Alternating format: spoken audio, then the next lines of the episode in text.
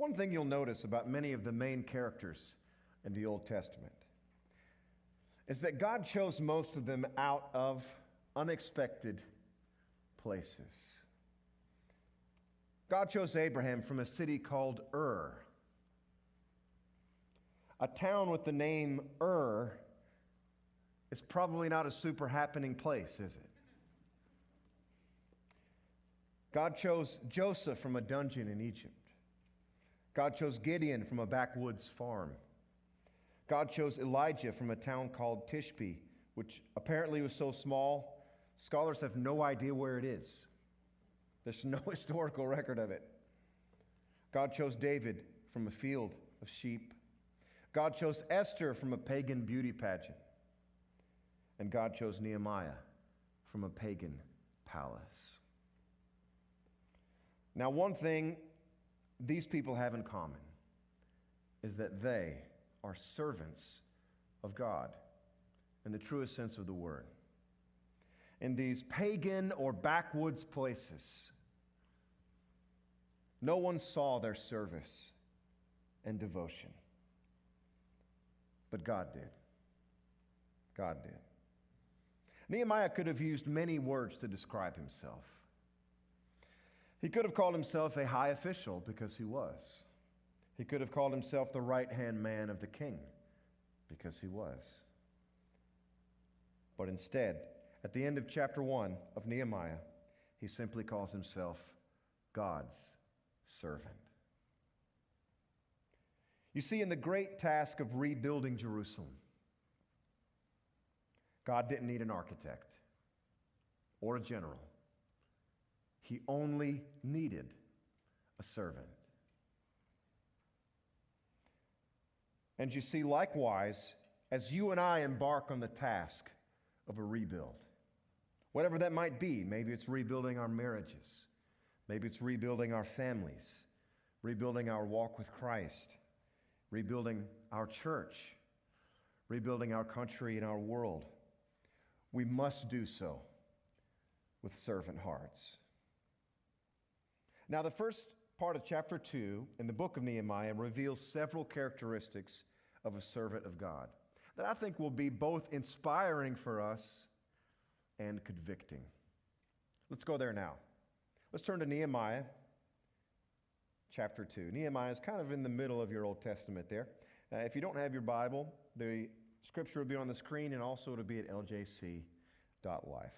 So let's look at Nehemiah chapter 2, and we'll, we'll look at verses 1 through 6 this evening. 1 through 6.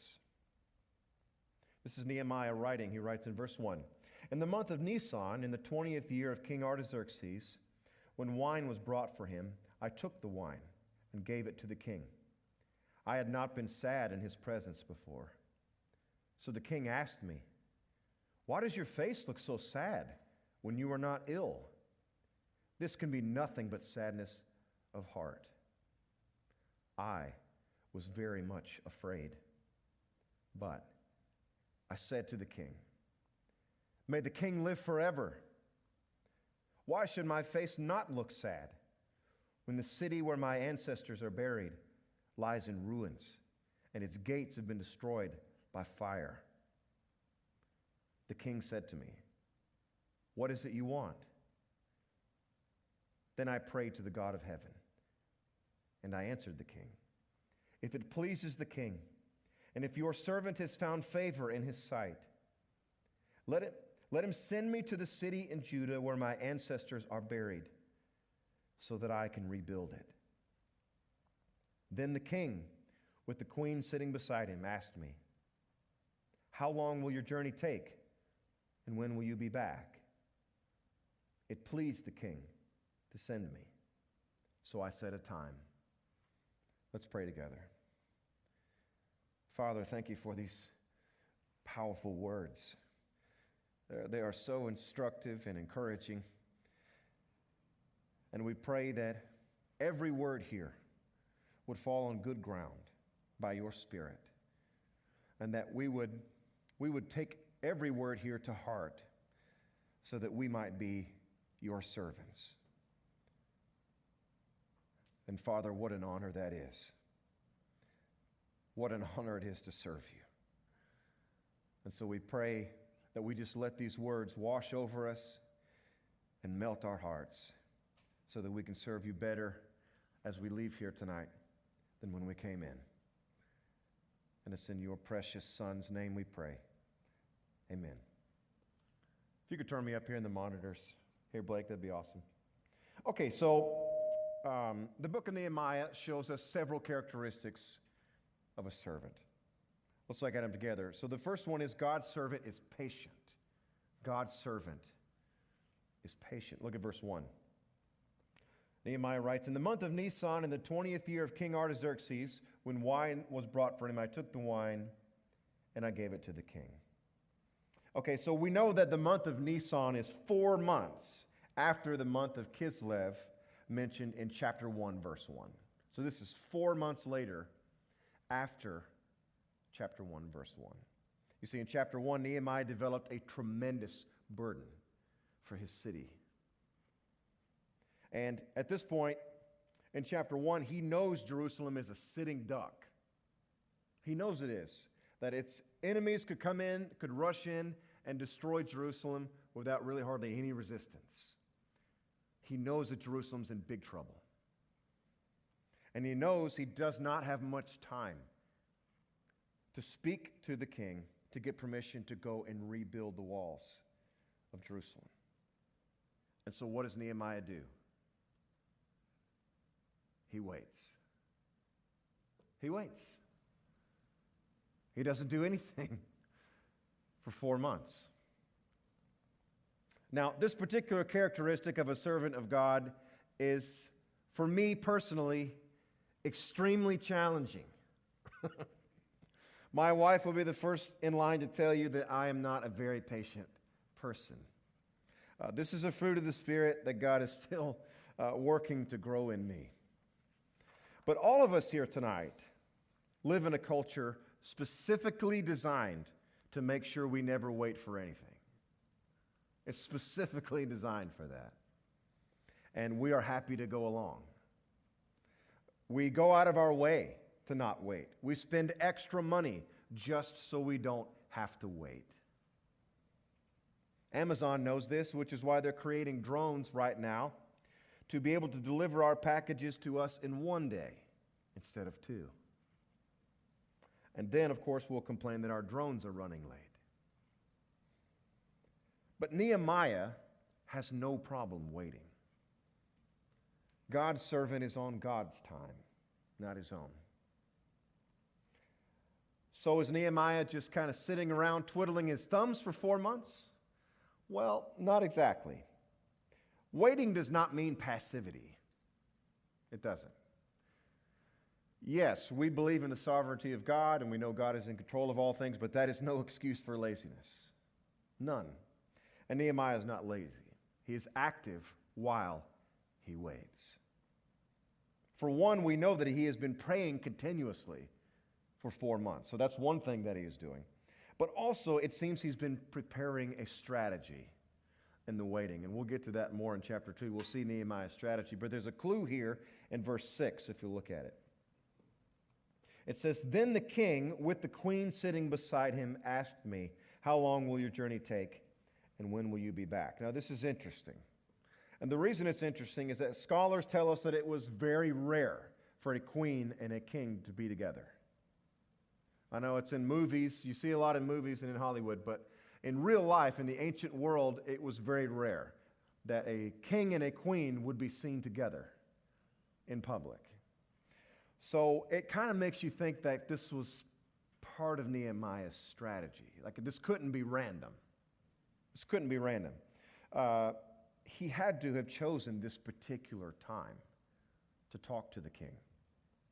Now, why is that? We don't know.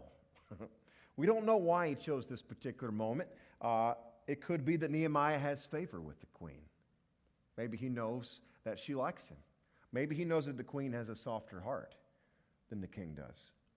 Maybe he knows that the queen has a lot of influence over the king.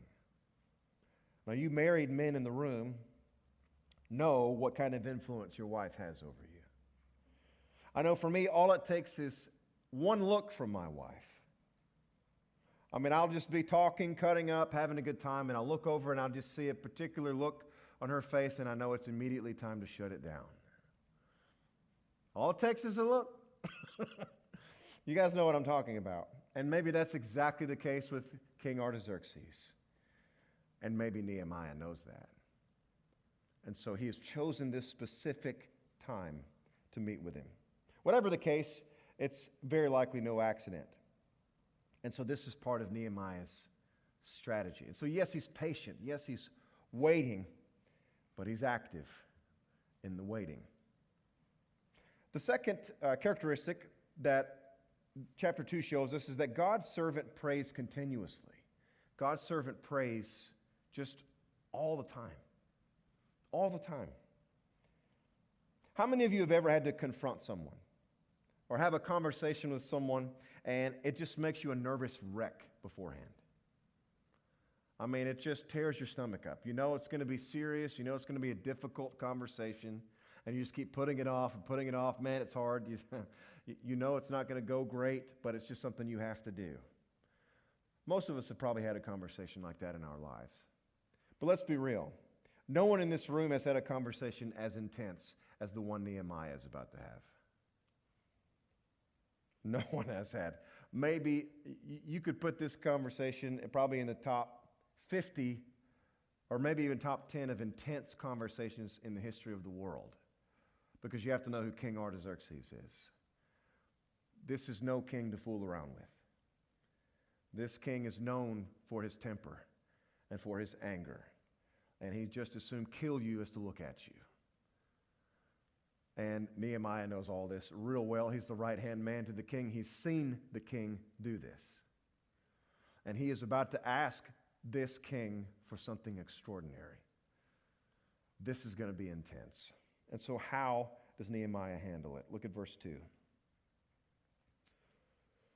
So the king asked me, Why does your face look so sad when you were not ill? This can be nothing but sadness of heart. And Nehemiah says, I was very much afraid. I was very much afraid. Because, see, Nehemiah knew what he was about to ask him. And Nehemiah knows this king is ruthless. Now, I'm sure Nehemiah, as, as we all do when we're, we're coming up upon a conversation we don't really want to have, don't we kind of play the situation out in our minds a bunch of times? we practice in front of the mirror. You know, we kind of, okay, they might, I'll say this, and then they might say this, and how will I respond? Okay? So, well, you know, Nehemiah did that. He's playing out all of the king's possible responses in his head uh, before he talks to the king. And I'm sure that one of the responses that played out in Nehemiah's mind is, You ungrateful little twerp. Let me get this straight. You want to leave my kingdom with all of my inside information that you have, being my second hand man. And you want to go and rebuild the walls of Jerusalem that I commanded be torn down. Oh, and you want me to pay for it. You know that that played out in Nehemiah's mind multiple times before he talked to the king. so, what, what does he say? He says, I was very much afraid. yeah, yeah, he was. He knew that there's a much better chance of the king killing him than the king granting his request. So logically, Nehemiah was scared out of his boots. And here's how he starts the conversation. Look at verse 3. He was scared. He says, I was very much afraid. But verse 3 I said to the king, May the king live forever. That's a pretty smart way to start the conversation. May the king live forever. You're awesome, man. Love you, bro. That's a great way to start it. May the king live forever. And then what does he say? He says, Why should my face not look sad when the city where my ancestors are buried lies in ruins and its gates have been destroyed by fire?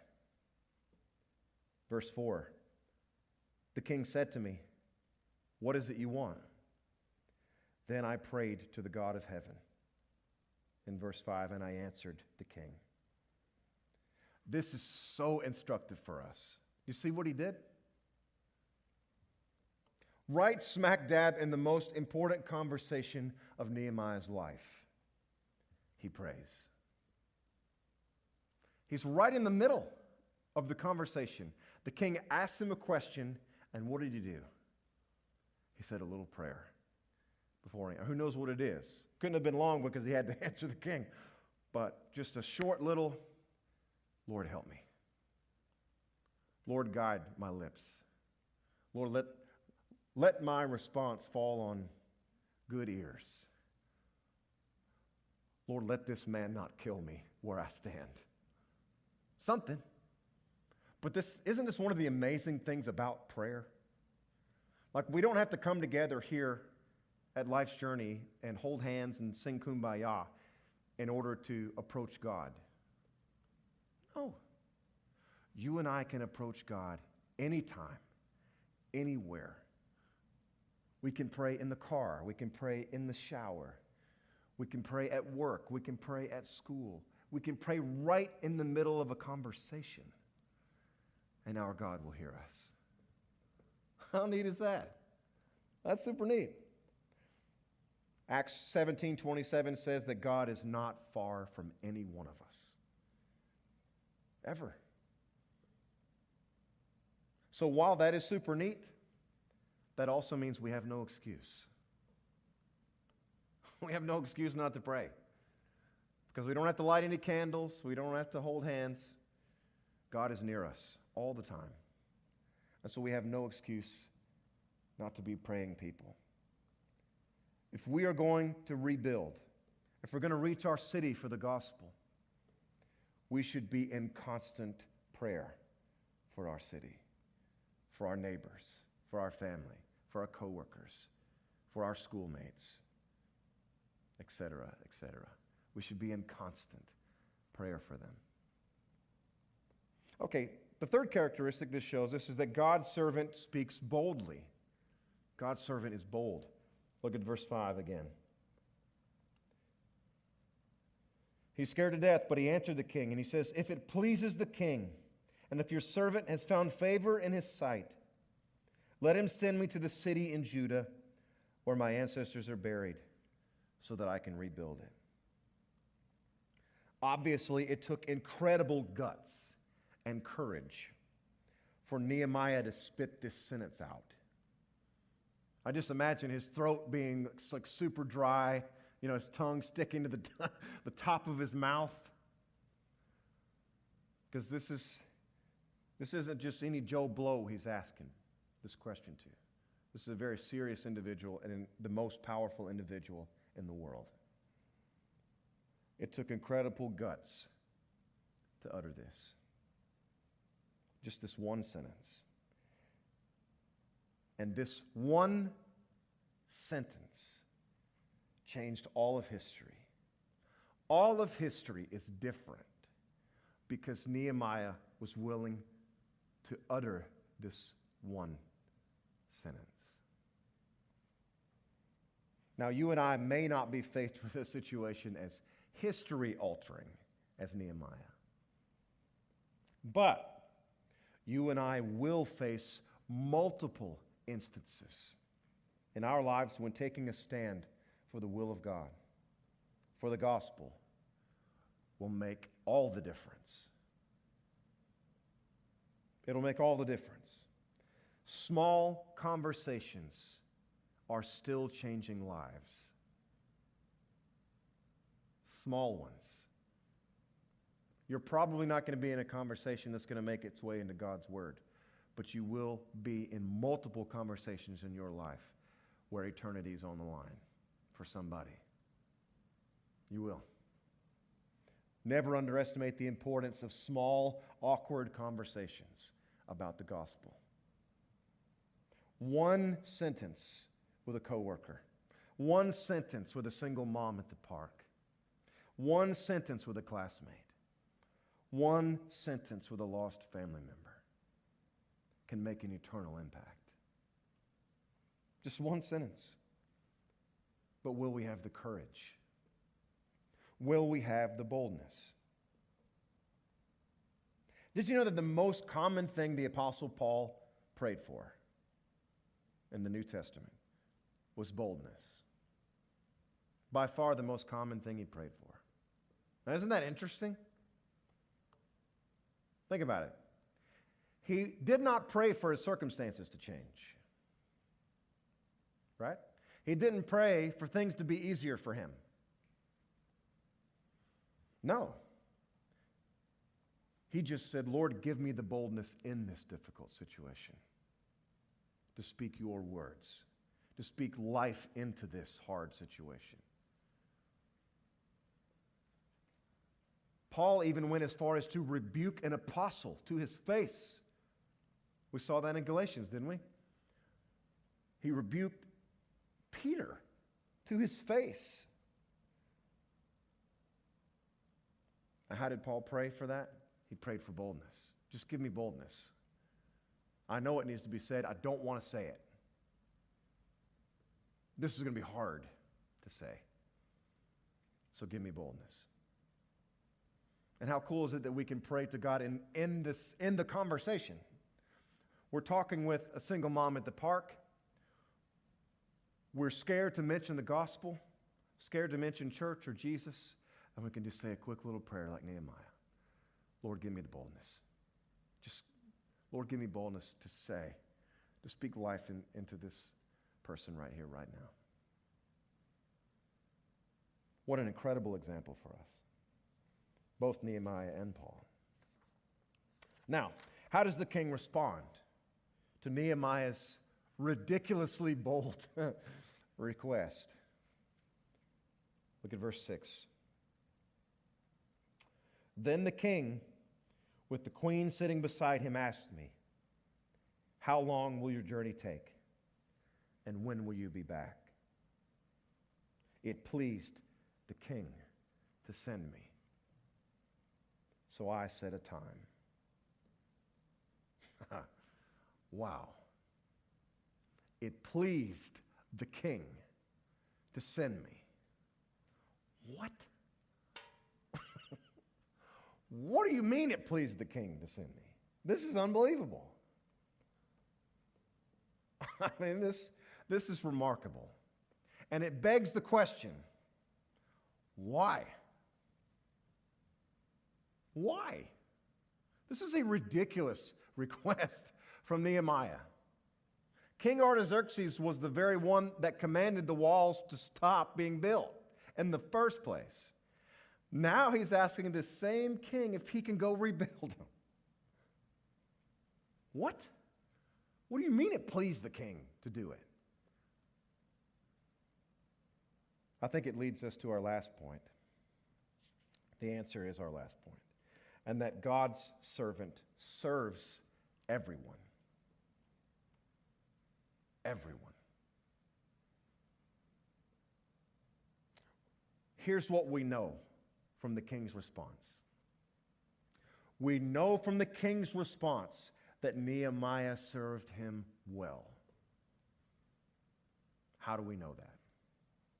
Because the first thing the king asks is, when will you be back?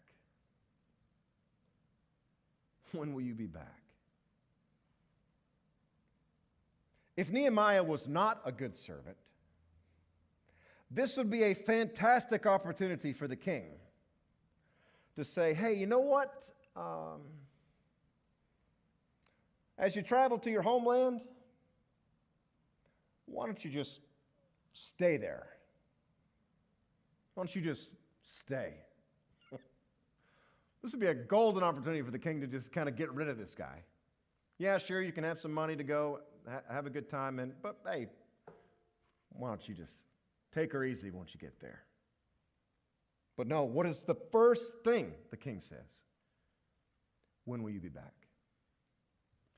This king did not want to see Nehemiah leave. Oh, I'll let you go. But you're an awesome servant and I'm going to need you back.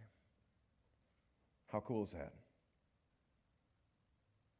The mark of a true servant of God is that he serves everyone well, even pagan kings. A guy in my life group recently asked me uh, how he could be the best witness for Christ in his workplace. And I said, the best witness would be for you to be the best worker there. Be the best worker there. To serve your coworkers and bosses well. And I think that would apply to you teenagers at school uh, or really any situation uh, that you're in. Serve others well. That is an incredible witness. And then what I told him was, I said, now, at, at opportune times, God will open up doors for you to share the gospel. He will. But if you're lazy and you're always late and you're always complaining about the job and about your boss, and then you try to share the gospel, it's probably not going to land super well. but if you'll serve your boss well and your coworkers well, and then you give them the gospel, it has a much better chance of landing on that person's heart. Notice, Nehemiah is not clergy. He's not. He's not a pastor. He's a dude with a job. And he does that job extremely well. Extremely well. Colossians 3:23 says, "Whatever you do, work at it with all your heart, as working for the Lord." Nehemiah treats his pagan boss as if he was Christ. I mean, just, just look. Look at how he treats him here. This hard, ruthless pagan king. Nehemiah loves him. Look at the respect he gives him here. Look how he approaches him with grace and loyalty. This is an incredible example for us. It is so easy to look down on our unbelieving neighbors, bosses, politicians, etc. It's easy. It's easy to kind of think we're just a, just a little bit better than them. But that's not how Nehemiah saw things. That's not how God's servants see things. How do God's servants treat their unbelieving neighbors, bosses, and politicians? They serve them, they love them, they pray for them. So, in conclusion, how do we do all this? How do we do it? How do we live out these characteristics of a true servant of God? How can you be patient? How can you pray continuously? How can you speak boldly? How can you serve everyone? Well, you can't. And neither can I. And as we'll see later on in the book, neither can Nehemiah. Even Nehemiah didn't do all of this perfectly. No, neither Nehemiah nor you and me can serve God the way he desires. But there was one who did. There was one who did. There was one who came from a backwoods town called Nazareth. There was one who was sent to change the world with his ministry, but waited patiently for 30 years in the labor force as a carpenter. There was one who hardly ever went a single moment without praying to his Father. There was one who spoke boldly in the face of danger, never shying away from chastising the self righteous or proclaiming good news to the poor. And there was one who not only welcomed all comers, but served them too the sick, the broken, the hurting, the homeless, the outcast, the believer, and the unbeliever. Finally, culminating in the greatest act of service imaginable at the cross of Calvary. No, you are not a perfect servant, but Jesus was. And he served perfectly in your place. So that by faith in him, all of his perfection could be credited to your account. Wow. What a Savior. And you see, it's that truth, that truth itself should serve as your motivation. It should serve as your motivation to be the best servant you can be.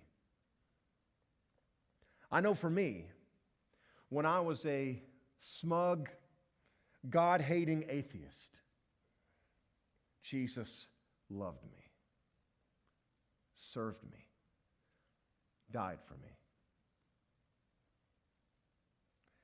And it is His loving service towards me that motivates me to lovingly serve others. I have no other motivation other than the love of Christ. I want to love and serve others the way He has loved and served me.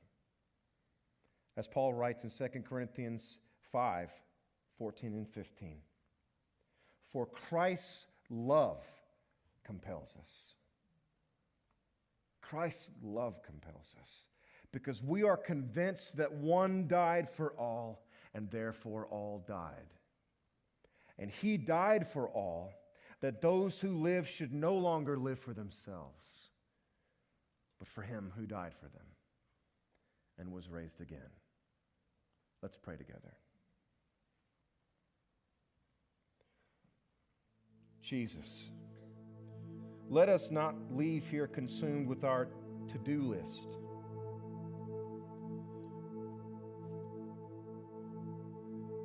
But let us leave here reveling in your great love. We are not good servants, but you were, and you still are. We fail so often, Lord, to pray for our city, for our family, for our neighbors. Yet you continuously pray for us, interceding for us at the right hand of the Father. Lord, we are nothing without you. You alone are who we can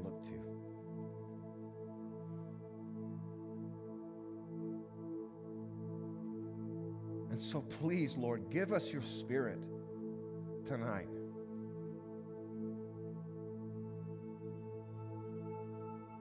So that we might see and feel and know your love. Your love for us and your love for our neighbors. Because we are sinners, and on our own, we cannot love our neighbors well. But you do. And we need your heart, Lord. We need your spirit to move us and to inspire us, to motivate us, and to empower us. We are nothing without you. Please, in your grace, give us your love. A greater and deeper and clearer picture of your love.